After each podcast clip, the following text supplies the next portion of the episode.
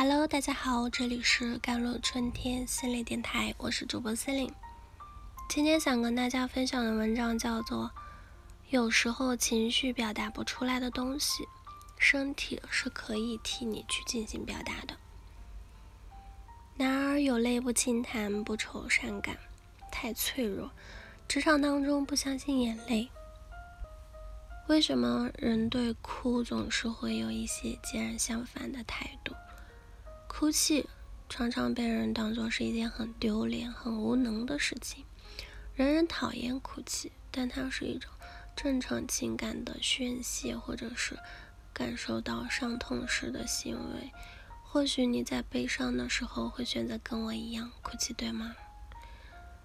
如果是的话，我想告诉你，掉眼泪没有什么丢人的，难过了就大声哭泣吧。不用压抑自己的情绪，不用做伤害自己的事情，不用顾及他人的目光。有的人可能还会说，从来不哭的人特别冷血。哭和不哭都能够成为评判一个人的性格、能力、情感的指标。但其实这种以偏概全的过度化的概括思维呢，它是很容易陷入到误区当中。流泪的意义呢？流眼泪，它是一种很奇怪的复杂的情绪。那复杂的情绪反应是：当我们开心时会微笑，不开心时会委屈、嫌弃和忧伤。这些都可以通过我们的面部表情来表达，而且这些面部表情很少有多个含义。流泪就代表悲伤程度更深吗？好像也不一定，也有为他人感动的时候流泪，兴奋的时候流泪，幸福的时候流泪，甚至当别人伤心的时候，自己也会跟着流泪。面对这种为别人流泪，很可能会造成一个很大的困扰，因此流泪常常被当作是有目的性的表达。越来越多的人是不愿用眼泪来示弱，或者说。是来获得一些好处。美国人类学家阿西莱蒙塔戈认为，流眼泪对人体具有益处。人类呢，因为会流眼泪而更好的活了下来。眼泪中含有的溶菌酶，这是人体的一种自卫的物质，能保护鼻咽黏膜不被细菌感染。没有眼泪的干枯，很容易使鼻咽黏膜干燥而受感染。女性哭三十次的时候，男性哭了七次，而且女性主要是因为人际关系和亲密关系当中哭，男性则是会因为一些电影啊、书籍之类的情况哭。美国心理学家威廉呢，他就是发现了情感性流泪的泪水当中。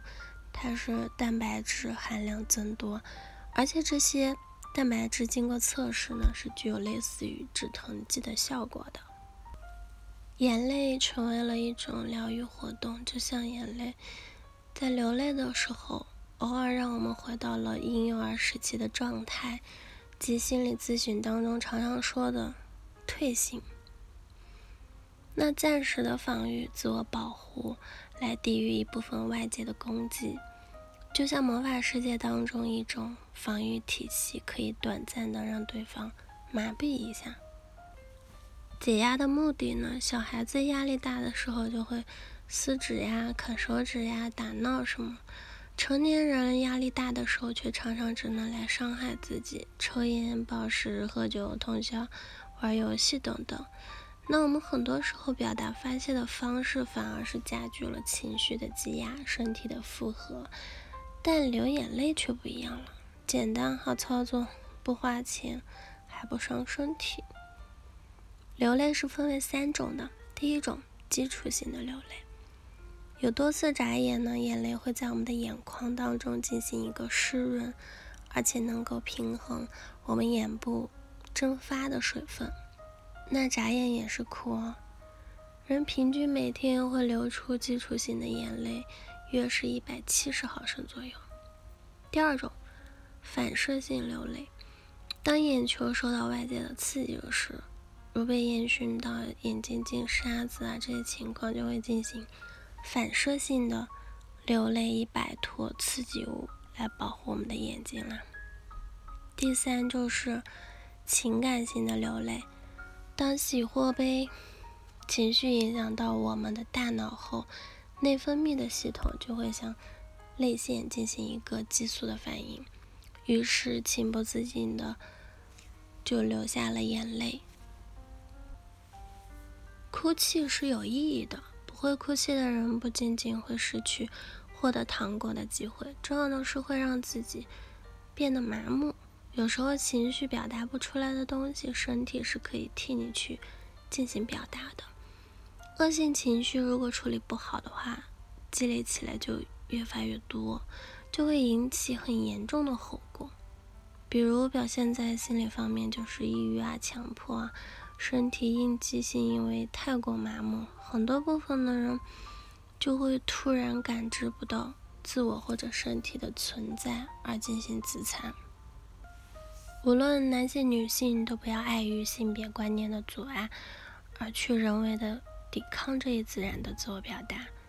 会流泪或许也是身体对我们的一个关照啦，所以不好不要不好意思哭了，给你的一个。肩膀靠吧。好了，以上就是今天的节目内容了。咨询请加我的手机微信号：幺三八二二七幺八九九五，我是司令，我们下期节目再见。